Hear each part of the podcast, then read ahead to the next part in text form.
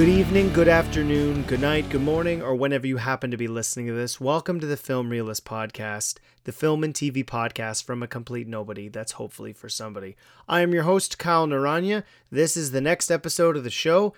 As promised on the social media, I will be reviewing the latest holiday film with Spirited, which was available on Apple TV Plus. The film was directed by Sean Anders and stars Will Ferrell and Ryan Reynolds, with music from Benj Pasek and Justin Paul. There will be a non-spoiler section and a spoiler section. Time codes will be in the description if you would like to skip the non-spoilers or skip the spoilers. Let's get into the review. Spirited on the Surface is a fun Christmas movie that I think most people would enjoy to some degree. It is a fun play on the Christmas Carol story. It has what I would describe as a almost Phil Lord and Chris Miller take on the conventions of this story where they play up the comedy and the preposterousness and the fact that there may or not be an organization specifically deter- determined to bring somebody cheer and help change somebody's personality. I think ultimately what held this movie back is that I did not find the music to be that entertaining. It's unfortunate given the fact that I have really enjoyed Pasek and Paul's music in the past. I really enjoyed The Greatest Showman and parts of La La Land and while not being a huge fan of Dear Evan Hansen, the film, I think a lot of that music is very well written.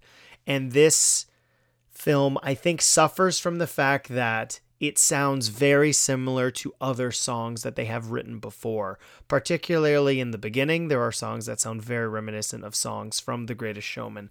There are a couple of earworms in the soundtrack, which is great because ultimately, if you are making a musical, you want to have those songs that get stuck in your head and you're thinking about them and you might happen to listen to them again on whatever your favorite music listening platform is. Yeah, two, I would say that Christmas morning feeling and Ripple without getting into the spoilers specifically and when they take place in the film or what the context of the stories is. I think that's unfortunate that the first 3 musical acts into the film I was left kind of bored. This is not to say that Ryan Reynolds and Will Ferrell are not giving it their all. They clearly put in the effort to train as dancers and singers, which they are not typically known for being. I think their chemistry in the film ultimately is what holds this up from being what I would say is a bad movie. They're very fun together. Octavia Spencer's quite good. Her relationship with Will Ferrell's character of Present is it's very very entertaining, but a lot of this movie I think is going for some sort of message that it doesn't doesn't ring hollow, but nothing really about the film feels special. It's fun and it's disposable and I'm glad given the fact that I already have Apple TV Plus. It's included for free. I just don't think it's going to be I apologize for the yawn. I'm recording this late at night. it's going to be one of those Christmas movies that I go back to and watch over and over again it it may be fun once you may enjoy some of the the music but for me I didn't really enjoy that and that's disappointing given how I'm a big fan of these two comedic actors as well as this the music writers and lyricists. It's I don't I'm having a, a hard time coming up to say anything interesting about the film that at this point in the day comes off as mean because clearly the effort was put in. The production design for this is really good. There are a lot of really cool editing tricks to transition between different moments that you would see if you were to be visited by the ghosts of Christmas past, present, and future. And that I enjoyed. I think the cast is all right. They're fun. Obviously, I mentioned how I feel about Will Ferrell, Ryan Reynolds, and Octavia Spencer, but I think playing up with the conventions to the point is all that makes this movie unique. Other than that, everything else is pretty well established with this story as a whole, and it doesn't offer enough to be something new, fun, or unique. Now that we are in spoilers, I'm going to give you my detailed opinion, or if not detailed, my opinion on the spoiler content of the film. So we are introduced to a world of the afterlife, which is where the ghosts of Christmas past and present work, and it has a almost office big corporation feel to it, which is fun and unique given the fact that usually these are just sort of forms of paranormal do gooders or consciousness to some degree. That part feels very Ryan Reynolds ish with a twist, Phil Lord and Chris Miller, Jump Street style to it, which is fun and entertaining, but we don't really get to know any of the mm, ghosts out or any of the afterlife citizens outside of Jacob, the past, present, and yet to come or future. And the world outside of that isn't really explored. We only get to see this one well designed, extravagant office. And present, who is Will Ferrell's character, is thoroughly enthralled with constantly doing what's right. He doesn't want to retire. He's been at this job for nearly 200 years. And the reason he does want to keep doing the job and make a bigger and bigger impact is due to the fact that he was in fact spoilers as i said was ebenezer scrooge. It turns out he was a real person that charles dickens based this story on and that he was one of the only people in human history who was labeled to be unredeemable. It turns out that you are put on a blacklist if they do not think you can be redeemed which is interesting and that actually when you are done being a ghost or a member of the past present yet to come brigade, you get to go back to Earth and live out the rest of your life. So if you did, I don't know if this necessarily works if you died early or young.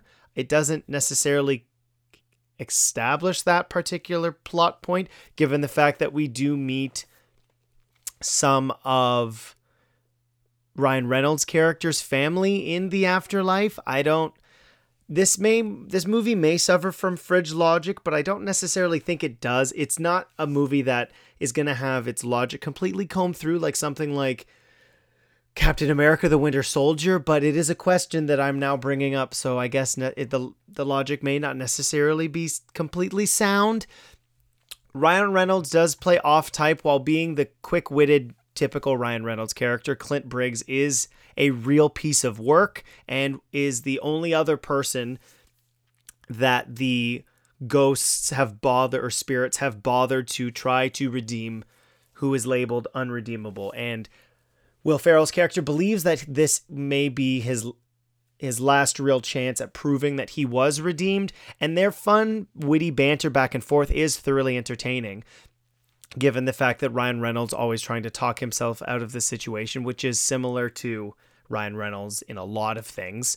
That part is fun because he's constantly trying to get to learn more about present and that is event as I mentioned earlier, it is eventually revealed that he that present is the is Ebenezer Scrooge and that Jacob, who is in charge of the whole thing, is actually Jacob Marley from the story as well. Uh, something that my wife was able to pick on pretty immediately. So I don't know exactly how much of a twist it's supposed to be, and it does play into the story where we get to see a significant portion of Ebenezer Scrooge's life at the same time, and we get to see a back and forth between I'm just going to call him Scrooge and Clint.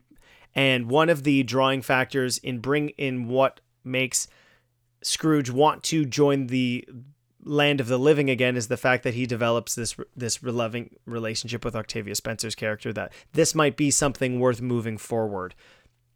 I think that the film really does try to show that there is a, a way of being good and not everybody is exactly the same. As I mentioned already, the musical numbers there's a lot very quickly in the film, and I don't think it helps really establish the kind of tone we're looking for. This is not a shot at, at the two leads.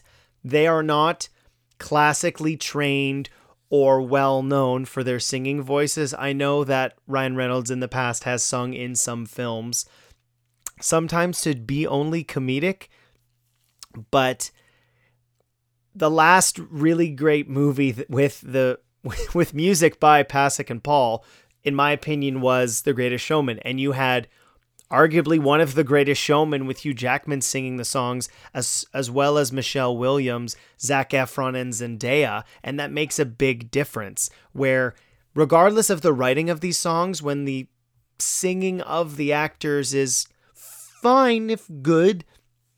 I think that may hold back how well these songs are. I don't I think they're missing a uniqueness that some have been critical in the past that Pasek and Paul's music is not and that it sounds like it's coming it's the same over and over again. I hadn't found that necessarily with La La Land, The Greatest Showman and Dear Evan Hansen, many of which have won them awards.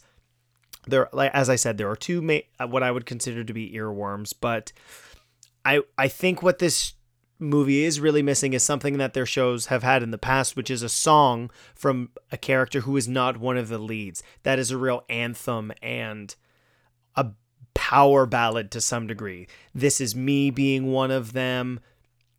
Off the top of my head, I am having a hard time coming up with a specific song from Dear Evan Hansen that would classify as that, but I've honestly I've only ever seen the film. I haven't had the opportunity to see the play on the stage. So, not the greatest way to see that story. I had a lot of issues with that, but I'm not going to turn this into a Dear Evan Hansen review. And so that is but bringing back to that this film does not have that song it's a lot everything is very catchy and the spectacle is great the ensemble of the dancers and the singers surrounding the two leads is very entertaining and really fun to watch but the twists and turns of this while fun I think are are very disposable. The message of the of the movie and seeing the way that Ryan Reynolds' character is ultimately redeemed in sacrificing himself for present aka Scrooge, who did come to the land of the living, is interesting, but the we don't really get to see it. I mean, he develops this relationship with present as a living person, and it seems to be entirely new to the world, but there is a end song but isn't the end of the movie but i feel like they needed more establishing exactly what the stakes were of that third act. It comes to an abrupt end and then ends again. And I don't know if this was a writing issue or if this was a production problem, given the fact that this did shoot in during the pandemic. I know that they sh- the film began shooting in Boston in 2021 and then concluded about a year ago. So overall it's for the most part it's a it's a fun streaming movie that I feel that a lot of people are going to enjoy. If you are critical of the style of music from Pasek and Paul, you may not enjoy this overall. But it's it's a fun watch once. I don't think it's going to stand the test of time with Christmas classics. I'm not going to list you my personal ones because that is always going to be a a a firecracker for a argument which is not necessarily something I want to have about a holiday film or my favorite holiday films. So if you are interested in this, you can check it out if you have Apple TV Plus. I know this is a shorter than usual review, but there has been a lot of news and there's been a lot of sad news lately and I didn't really want to get into it because it, it would be a it would be a major downer that I don't necessarily want to address with this episode. I may uh, do that in an upcoming episode. I know for a fact that next week's episode will be a review of Glass Onions, the Knives Out sequel, which I am very much looking forward to. I will be seeing that Sunday night, so the review will be coming on our regular scheduled Monday. I hope you look forward to that. I hope you enjoyed this review. If Twitter is still around, you can tweet at me, Kyle underscore Noronha. That's N O R O N H A. Or you can tweet at Film Realist. Film Realist also has an Instagram. My Instagram is private, so you will not be able to find it. But um, I hope you enjoy the rest of your week, and I hope to see you next time.